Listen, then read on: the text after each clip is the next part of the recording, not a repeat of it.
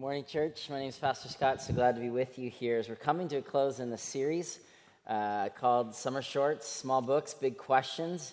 For many of these books, people have to go to their table of contents. Jude, it's been a while maybe since we've been Jude, but really, really excited about uh, this part of the text, being able to share God's word with you this morning. I pray that it would just change all of us. So let me pray and we'll begin. Father, thank you so much for this morning. Um, we gather together as men, women, young, and old uh, to be shaped by you. We're mindful, Lord, that for some it's been just a summer of celebration, and we stand in celebration with them. Brothers, Lord, they're in a very, very different place this morning, and we pray that your word would be a light unto our paths and that you would draw us uh, to you, make us more like you, help us understand your love and your obedience more even today. In your name we pray. A- amen.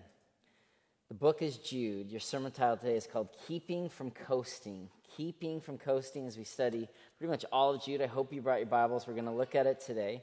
Um, keeping from coasting. I don't know if you've had this experience of coasting in a vehicle because you're out of gas. I had this experience a couple years ago. I was uh, driving north on the Island Highway trying to get to my other job at the time in northern BC and I had left in a hurry. I had cut some corners. There's a place, the last place to fuel up for the last two hours, and I was in too big of a hurry, and so I cut some corners and headed north. I thought we probably would be fine, and it's you know that's pretty metaphorical. Oftentimes when we find ourselves out of gas, it's because we've cut some corners, we haven't prepared well. In, in my case, I had made some mistakes. I had left people at home that needed me to stick around, but I was heading to this job. It was now almost 11:30 at night. The, I was I was still some 30 minutes from the home base where there was going to be a boat waiting for me, and then I would cross over in the dark to uh, to this island where we were working. It's a different story for a different day. But now I'm at 11:30, and and I'm watching the gas tank go from you know a fourth to an eighth to a sixteenth, and you're like, how can it be going so fast? And I'm praying like crazy because so often when trouble hits, what happens for many of our prayer life? The prayers get more fervent, right? So I'm like, Lord Jesus, you know, you're the maker of heaven and earth, the maker of this Dodge pickup, like, magnify these gas fumes, Lord. And then the gas light comes on, and I was like, interesting. I didn't even know there was a gas light in this vehicle. Like, I'd never run it that low. And I'm thinking, gosh, how, how much time do I possibly have? And so I don't know if anyone's done this, but I would I would, you know, speed up the hills and then put it in neutral, kept the engine running, and then coast down. Anybody ever do that when you just really need? Okay, there's a few of us. Yeah. All right. The rest of you like, no, we get gas when you need to. But I'm telling you, I was in a hurry at a time. I'm not sure why. And and so I would, you know, speed up the hills, put it in neutral, pray like crazy, coast, and speed and coast, speed and coast. And I mean, I was like, I was exhausted because I'm praying, like, God, seriously, I, I need some help here. And, you know, long story short, I literally coasted into town, the final stretch to where I was going. It's all this big, long downhill. Coasted. The engine didn't die. It's, it's a miracle, did not. I made it. And it did feel like, in a way, it felt like a little mini miracle. I don't know if you kind of had those experiences where it feels like, all right, this wasn't the major miracle, but definitely a mini miracle. I didn't run out of gas on this highway and spend the night in my truck. I had to go to work at four the next morning. But I just was thinking about that like this wasn't the way that we were intended. And for so many of us, as we kind of wrap up the summer and step into the fall, life's about to change. And we have this propensity to kind of sprint, sprint, sprint, sprint, sprint, and then coast, and sprint and coast. And oftentimes it's easy in our modern world to feel like we're out of gas. The book of Jude communicates a different message that we are kept by this presence of Christ and that we are kept from coasting away from, from disobedience, coasting away from ways in which Christ isn't filling us and fulfilling us for the journey we're about to begin. Parents, people with roommates, uh, indie uh, people kind of getting ready for all of us in the room aligned under the same principle. We don't want to be sprinting and coasting and kind of constantly feeling like we're out of gas. Jesus has a message for us this morning. How do we keep from coasting and stay centered on the absolute bedrock of our life is Jesus Christ? This comes from the book of Jude. These little, little book that has this big answer to this question will we actually trust God with our life? Because in Jude, if we trust God with our life and trust that He's keeping us in His Spirit, then we'll have fuel for the road ahead. So may this be an encouragement to us as we kind of turn towards the text. Hope you brought your Bibles. We're going to use them in Jude. Now, Jude, we don't know a ton about him, but we know a bit about him. Jude is, is probably a brother of James, which makes him a brother of Christ himself. He was one of the 12. His actual name was Judas Thaddeus. Scholars believe he was one of the 12, but because of Judas Iscariot, the church just wanted to differentiate and they just called him Jude. It may have been the same disciple who in Matthew 10 3 called Judas the Zealot. So he's, he's passionate. He, has got a, he's got a fire burning. We get some of that in, in the text today where he's encouraging and he's preaching to people that need good news. And it, perhaps Jude is perhaps the same disciple as John 14 22, or one of the disciples said, Lord, how will you manifest to us and not the world? This Jude has questions, has questions. We want to always be asking questions of, in our faith. God, I want, I want more of you. I want more of your life in me. God, I believe you're the answer to the questions we're facing. We, we don't want to have a faith that doesn't have answers to our relationships, answers to our jobs, answers to the, the questions and challenges we face. And so, the question this morning is, is will we trust God with our lives? And will that actually sustain us? Will that be fuel for the road ahead?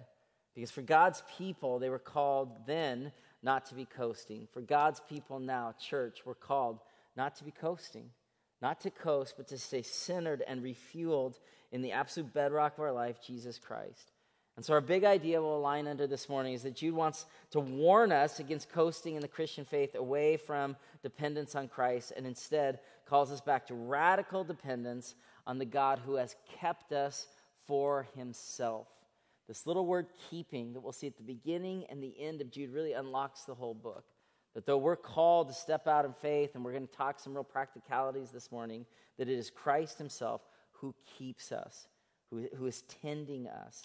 So let's look at the first point of our outline. The first is a warning against coasting uh, coasting away from Christ as our center. Now, this echoes John 1, 2, and 3, where in the early church, Jesus had ascended to heaven. The church in those first decades was mostly orally telling Jesus stories. They, were, they would say, Hey, I saw him. And so, because I saw him, I'm telling Jesus stories. We're constantly telling stories of Jesus of what we've seen ourselves. So, it's constantly important for us to experience Christ Himself. If you grew up in a Christian home, or your spouse is a Christian, or your roommate's a real Christ seeker, that's great. But how you see Christ is how the world will see you. And so in the early church, they were telling Jesus stories, and, and then people would come in and start to move the message away from Christ. Constantly, then, constantly, now there's a temptation to move the, the compass, as we said last week, off of Christ and onto something else some element of, of justice or some, some functionality of how the Christian faith has been set up or some element of the church. But the, the, the, the true north to our faith has always been Christ himself. And so Jude says here, he, he, basically warns the church. He spends the first 19 verses saying, Don't drift. Don't, don't drift away from the absolute center point of our faith. That, that this is our, our testimony, and we have a propensity to wander, to coast, to drift. And to, to exemplify this, Jude goes back into the Old Testament. And so he's writing this letter probably for some of the churches, perhaps in Jerusalem, where his brother James is the pastor, perhaps in some other parts of Asia Minor. We don't exactly know. But he's saying to the early church, don't drift. Like people have always had a propensity to drift. And so if you look at the first 20 verses, there's all these different stories. You could really lift up any of them of, of people that drifted away from God's best. They drifted away from, from obeying God and turning to their own desires or to their own leadership or to their own uh, idea how, how justice would be enacted. Look at, look at verse 11. Woe to them! They've taken the way of Cain. They've rushed for profit into Balaam's error. They've been destroying Korah's rebellion. He's literally listing three different Old Testament events in one verse. He's saying, when you look back, this is what the propensity of, of humanity does. Even God's best, we have an ability to drift. So, Cain, you know, from, from, from Adam's lineage, he turned to violence and Balaam's error, he turned to preaching a lie. We have, we have this ability to kind of twist God's best and we stop believing in the truth. I often believe that, that we don't fall away from truthfulness in one huge cataclysmic event. It's often hundreds of small decisions. Is my word true? Because we're being formed in hundreds of small decisions and in small ways. And so he's warning, like, don't be like Balaam's error, where, where there was uh, twisting of the truth, or they've been destroyed in Korah's rebellion. Korah's rebellion comes out of Numbers, number 16, where, where leadership is trying to wrestle away from Moses into how we think we should do it. They end up dying because unity has always been testimony to God's Spirit. And so in early in early Israel, he said, "Hey, follow Moses." And when people try to wrestle control away, they would be met with with death. And oftentimes, that though it, it seems easier for us to fracture between whatever the issue of the day is, God is always calling us to stay in unity about the main thing of our faith that God Himself, through Christ, is the center point. And so Jude is warning, you know, don't, don't coast, don't get away from the very fuel for our, for our transformation. And to, to exemplify this, look at verses 12 and 13. There's some real warnings, I think, play out for us today because oftentimes religious people are the most in danger of drifting. what do I mean? Look at verse 12 and verse 13. So he's, he's kind of, Jude is talking to the church. He's saying, you know, people drift, like Sodom and Gomorrah drifted and, and Cain drifted, and it's just this propensity to turn towards our own ways. And he said, these people that have drifted are blemishes at your love feast, the church services. They're eating with you without the slightest qualm, the shepherds who only feed themselves. They are clouds without rain, blown along by the wind, trees without fruit and uprooted, twice dead. They're wild waves of the sea, foaming up their shame, wandering stars for whom the blackest darkness has been reserved forever. Now, just a word about this illusion the darkness has been reserved forever. We're, we're right or wrong, we're not a church that talks about heaven all the time.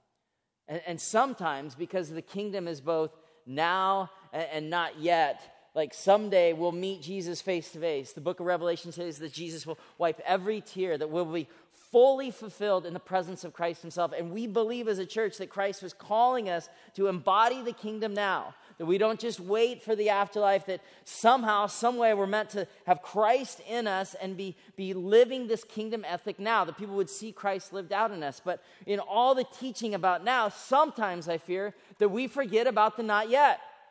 That we forget we will stand face to face with Jesus himself. That those of us in the room that lost loved ones will hold them. What will it be like? I don't I don't know.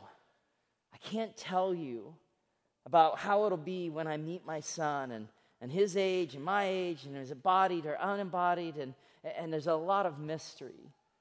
But there will be someday. The scriptures are consistent that we will be with Christ. We will be there together, and it will be beautiful. And Jude warns when we live a life without obeying Christ, without saying, Lord Jesus, I'm a sinner. I want my life to be, to be held in tension with you. Lord Jesus, live into me. I want to spend the rest of my life following you. That that, that decision means a great deal. And we talk an awful lot about sanctification, that we understand more of Christ in us day by day by day. But let's also take a moment and say this thing is called justification. That when we're sinners, we are justified, we are made right with God through Christ. And if we've not been justified, the, the fruit of that decision is a darkness that has been reserved forever. That's just what Jude says. But the warning here earlier is that people are gathered for religious worship without transformation.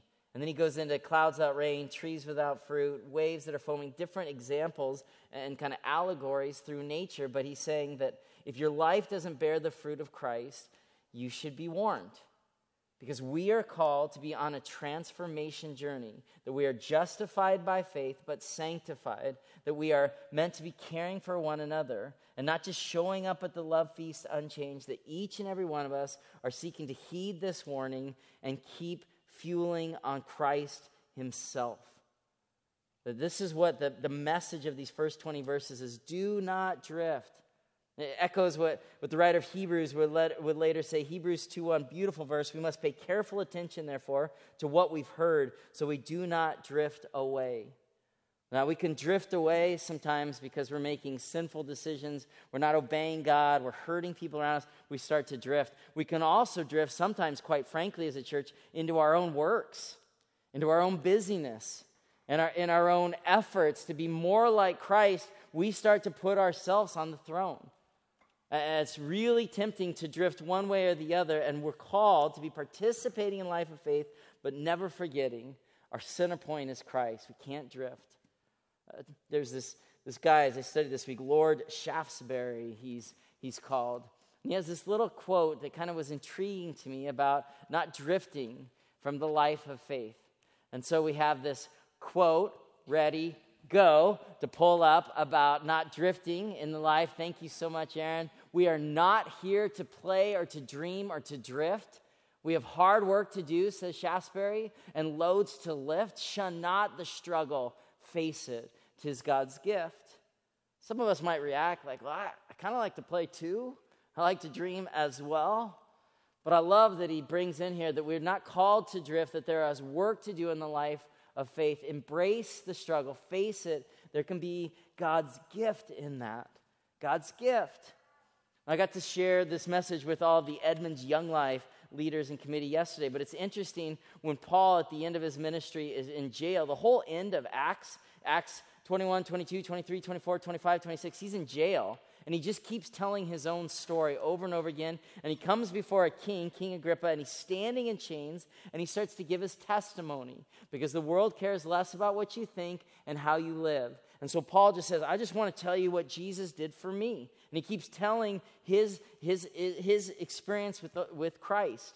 And then he's standing before this king and he starts trying to kind of evangelize the king. And the king says, Do you really think I'm going to come to faith with just you sharing? And Paul has the audacity, standing in chains. He's speaking to several kings here at the end of Acts. I believe it's Acts 26. And he says, I hope you become like me, except for the chains. Because even our chains preach. Even the stuff we've been through testifies. Even the stuff that you feel like it's breaking you when we continue to grow in faithfulness, when we stick with it, our chains preach. And our, our brokenness preaches. And the way that we failed is like, man, I blew it yesterday. I blew it a week ago. I can't go back and change the past, though I spend a lot of my time thinking about it. And I'm obsessed about the future. Christ has given me today Give me this day a testimony of who you are in my life, Jesus, and use my chains to preach for you. Because all of us in the room, friends, are works in progress, fully formed, justified in Christ, but on a sanctification journey to be more and more and more like Jesus. And so the warning is do not drift from this life of faith, either in disobedience to the truth or in our own efforts. Now, who in the world is this Lord Shaftesbury? Interesting. During the 1800s in England, his name was Ashley Cooper. He was neglected and abused. His father bullied him. His father brought him to one boarding school trying to get his son in and beat him up in the, in the, store, in, this, in the stairway of the school and said, Maybe you can make more man of him than I can. I'm paraphrasing. Okay? This guy, Cooper, knew his chains could preach. And because he had suffered hardship, he started to have a heart for the least of these in England. He went into government because of his Christian uh, faith. And then he, he was learning how the, the, the, insane were being treated and being abused. And so he personally toured asylums and, and put reforms in place. And then he was worried about children working and chimney sweeping and, and being half dressed. Children and women in the society time had no rights. And he started to, to advocate them and started to speak out about sewage systems because the cholera outbreak was killing tens of thousands of people. He was, he was this activist, and he was an activist for Jesus. He backed efforts to evangelize England and bring in different speakers and, to speak out against slavery, both for, for young boys and for young women, and to feed starving children. He knew housing was an issue because housing has been an issue for, for people trying to, to kind of move into a progression of a better life. And so when his father, this rich lord, died, uh, Lord Shaftesbury kind of took over the property and built a bunch of tiny houses for the working poor. And all of it, you think, man, this guy sounds he sounds legit, right? This guy's like the real deal. But all of it for Shaftesbury was about a fierce conviction that Christ must be the center of a living faith. And so we can drift into disobedience and sinful behavior, we can drift into self righteousness and busyness. Everything we do needs to speak that Christ is the center of our living faith. And when Shaftesbury died, hundreds of thousands of peasants and working poor flooded the streets because they said, This Shaftesbury treated me with respect. We are called to not coast away from the life of Christ in us and through us, and to keep Jesus as the main thing. And so the second point of your outline is how? How do we, how do we refuel? How do we actually have a strategy for growth and dependence on Him? Look at verse 20 through 23. But you, Jude says, he makes this turn. He's warned, he's warned, he's warned, he's warned. But, verse 20, he takes a turn. How do you refuel in the life of faith? How will you refuel for this fall and school starting and, and new jobs and new adventures and new callings? How do we refuel? Verse 20, you friends, by building yourself up in the most holy faith and praying in the Holy Spirit, Keep yourselves in God's love as you wait for the mercy of our Lord Jesus Christ to bring you to eternal life. Be merciful to those who doubt. Save others by snatching them from the fire. To others, show mercy mixed with fear, hating even the clothing stained by corrupted flesh. You see mercy and merciful both showing up here. Pretty interesting that mercy can be mission. That's encouraging to me. That even a heart of mercy for somebody that's wronged us can be mission the, the mercy for the least of these in our community. Mercy when somebody in our church believes differently about us, about a political party. We can have mercy, and it would be mission because it's actually putting our faith in action to have mercy. And so, how do we have the, the fuel for the road ahead? How do we refuel? Three words are on your outline pray, love, and serve. Let's look first at pray. Verse 20 and 21. How do we actually fuel for the road ahead. He says, Build yourself up in the faith and pray in the Holy Spirit. And that these things aren't mutually exclusive ideas, that we are built up in verse 20 and 21 as we pray in the Spirit. How? How do, we, how do we build ourselves up in the love of God? Jude says, You pray in the Holy Spirit, you pray in the Spirit. Now, Romans 8, Paul says this in Romans 8 26, that when we don't know how to pray, the Spirit intercedes for us with groans and petitions. Paul says to the church in Ephesus, Ephesians 6 18, with prayer and petition, pray at all times in the Spirit.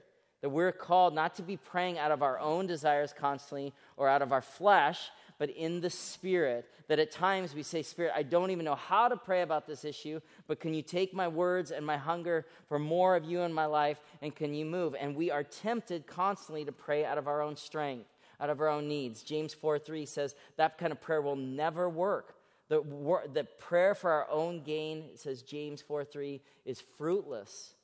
So when we're, when we're constantly going to Jesus, hey, I need this, and if you could do this, and when, when, we're the center of the kingdom prayer, it will leave us hungry for the king. Prayers out of our own flesh in time are, are fruitless, but in contrast, prayers of the Spirit is how we're called to build our faith up. How do we actually do that? It's, it's tricky. It's like, how do we do this by the Spirit? And this is not a Holy Spirit sermon, but I will tell you the Lord's been really working in my life to make me more and more hungry for the person of God present in the Spirit. Oftentimes we treat the Spirit as kind of the missing person of the Trinity, and it's a sin. Because over and over again in the Bible, it says that the Spirit is God Himself. Galatians 5, walk by the Spirit. Romans 8, put death to sin by the Spirit. 1 Corinthians 12, say Jesus is Lord by the Spirit. Philippians 3, worship by the Spirit. We need more Spirit. We need more of the Spirit in our lives. We need to be building ourselves up in the faith. We need more Spirit. And that's encouraging because you can't control the Spirit. I can't control the Spirit. But for many of us, our faith is so rational and so controlled, and the spirit is just, you know, kind of that missing, you know, the, the distant uncle that we haven't seen in some while. But the scriptures are saying, Jude is saying here, build yourself up, pray in the spirit, and I will confess I'm beginning what will be a journey in this. More spirit, spirit, give me more of you in my life. I'm hungry for the spirit to show up in my life. Now, this is a promise of Ezekiel. Ezekiel 36 says, I will put my spirit, God says, I'll put my spirit in them. Now, this is so stinking encouraging because I don't want to get into like when we get the spirit and will these other gifts come later. That's really not central here. When we accept Jesus as Lord, we, we receive his spirit. his indwelling presence of Christ as given by the Spirit. We, we receive the Spirit. What, what Paul says in 1 Corinthians 3, he says this amazing thing. He says, Do you not know you're a temple of God and that the Spirit of God dwells in you? Do you not know that? Like, that's a promise. You've received the Spirit. Do you not know? And we forget. I forget. And we're out there striving and earning and doing and proclaiming. And God says, Don't you remember? I've put my spirit in you. So pray in the spirit. Pray to understand more of what the spirit wants to do in you and through you. And so often our prayers about our own little kingdom. We don't want daily bread. We'll take steak and eggs with, you know, a side of dessert. And God's like, just be grateful for what I'm doing. And pray in the spirit that I would enlarge your heart to be fueled in Christ alone. But how? I mean, I'm, I'm, no expert, but I'm hungry. And maybe that's step one hungry for more spirit. And so I was out thinking about sharing this message with you and just praying all week. Spirit, teach me more about what does this mean? We pray by the Spirit. Pray by the Spirit, says Jude. And, and I got the opportunity Wednesday uh, to, to fly fish down the Yakima River, down a drift boat Took a couple guys, different story, we're fishing, and at the end of the day, you spend a lot of time thinking when you fish. That's why I love it. And we're, and we're casting flies, we're standing in the river, and I'm standing kind of off on my own. It's kind of the last stretch before the pullout, and I'm like, oh, I know how this story should end.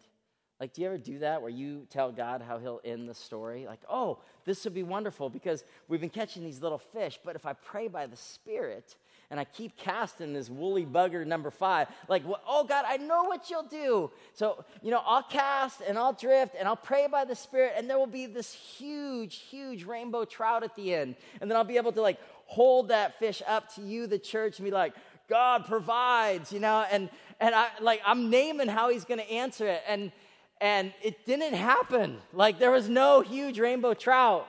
Because even when we pray by the Spirit, and I was like, I had the best of intentions. Trust me, I did. I wanted it to be for God's testimony. But let me be honest, I just also really wanted to catch a huge trout. Like I was, right? So we, we pray by the Spirit, and, and we have to trust, we have to trust what God wants to give us. We have to trust that God loves to wind some stories up this way, and other stories we're still waiting for resolution. But we're called to cast and to pray and to build ourselves up, people of faith. If you want fuel for the journey ahead, pray more. Pray with me as a church that we would pray more. I just, I mean, I could talk about prayer all morning with you. I don't have that much time, but let me just share this little bit because I got to share it with the staff. On Monday, Tuesday, we had a North Staff retreat for the fall ahead. I got to talk to this Young Life leaders yesterday, and I'm just telling everybody I meet right now, I want, I want you to see this because this is really cool. So, this is about prayer in, in, in Luke 11. All right? And in, in Luke 11, one day Jesus was praying in a certain place, and when he finished, one of his disciples said, Lord, teach us to pray. Because when you pray, the world is watching. And you're like, well, what about Matthew 6? Don't pray in such a way that people, well, I'm not saying like make a big deal of yourself, but I'm saying pray. Like pray at school. School starting, hey, we're stressing on this test. Do you mind if I say a little prayer? Like your friends are watching. Pray when you get in a car accident with the person that's going irate. Like, I don't even know what to do right now. Do you mind if I just, I'm going to just pray and then we'll make, we'll make that next call? Your, your kids are watching you in the chaos to just, hey, we're going to take a moment and pray. And I know it still feels like chaos. The world, friends, is watching.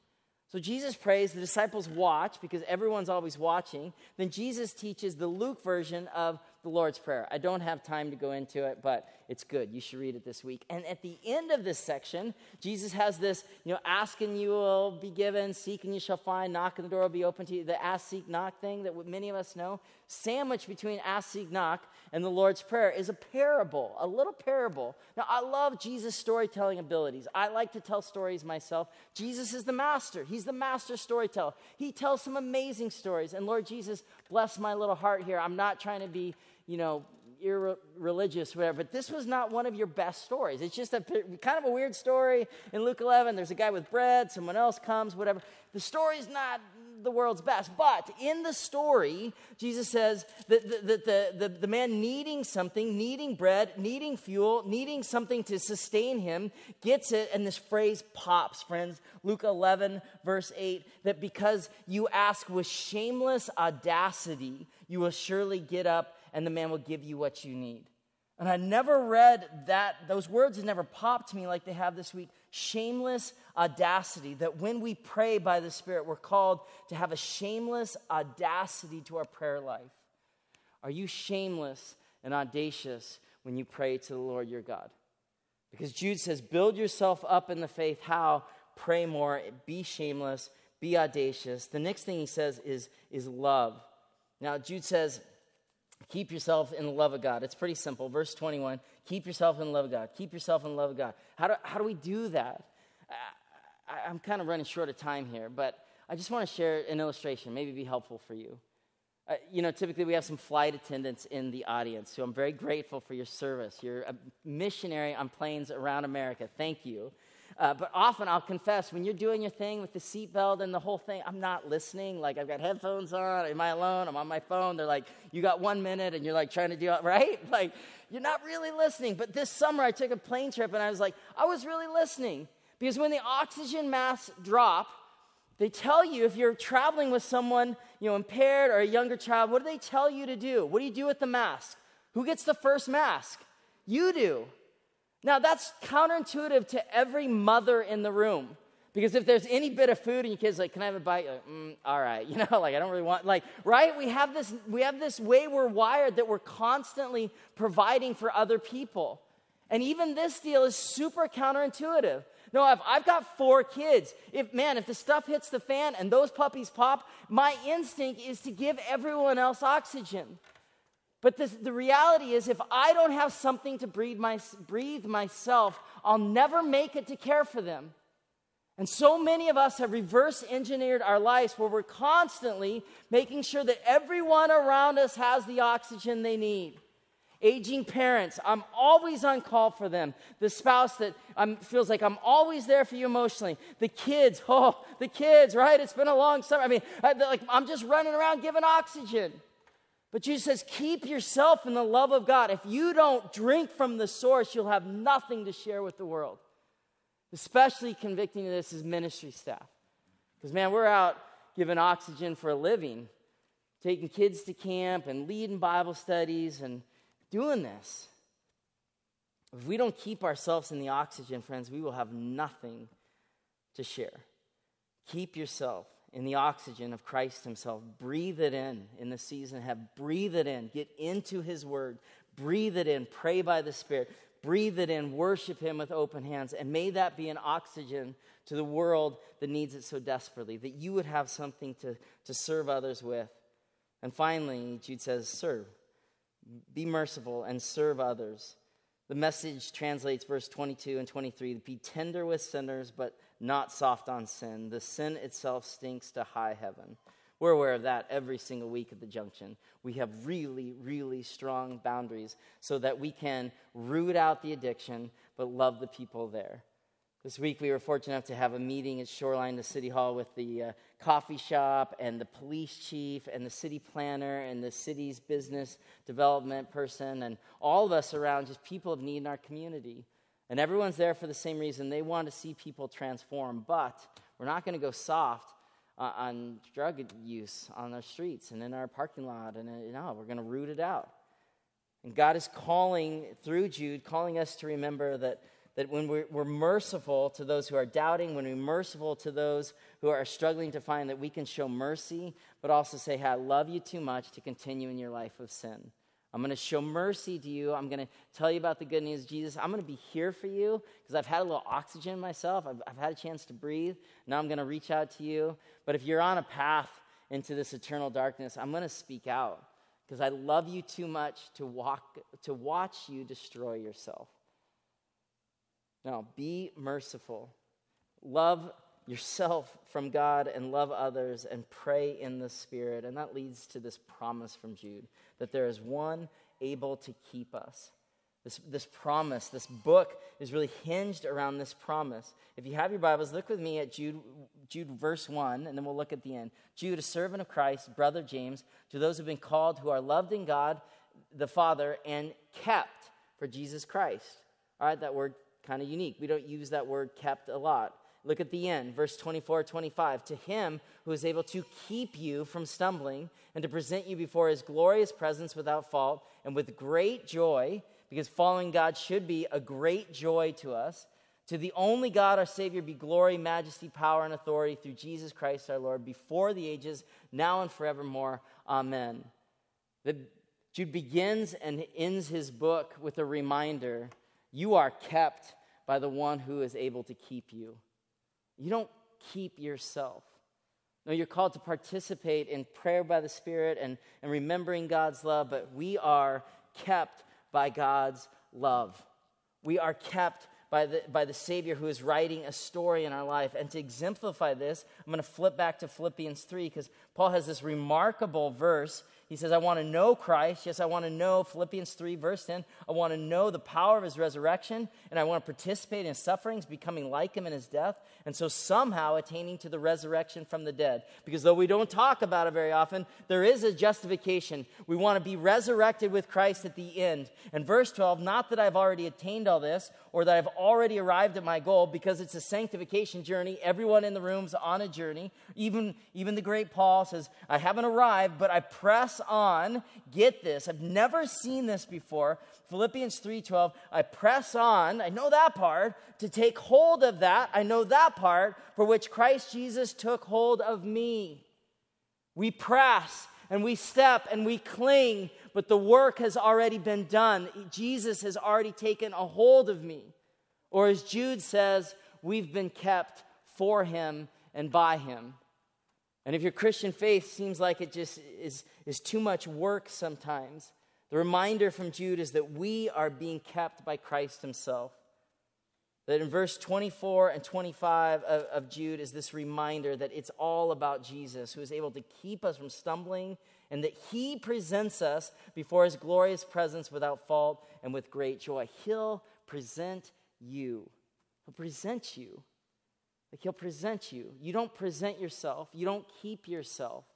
You're called to be stepping into the journey, but he will present you himself.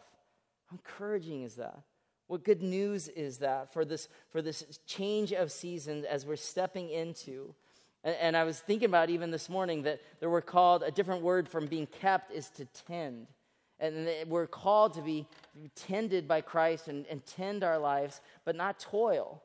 And the difference between toiling and tending is the expectation of fruitfulness. When we toil, means life just feels there's no joy, it's all work, I'm not experiencing any transformation. But when we tend the gifts God has given, when we tend our families or our friends at school, when we tend, God, you've given me some opportunities, I want to tend these, Lord, because you're the God who's tended me.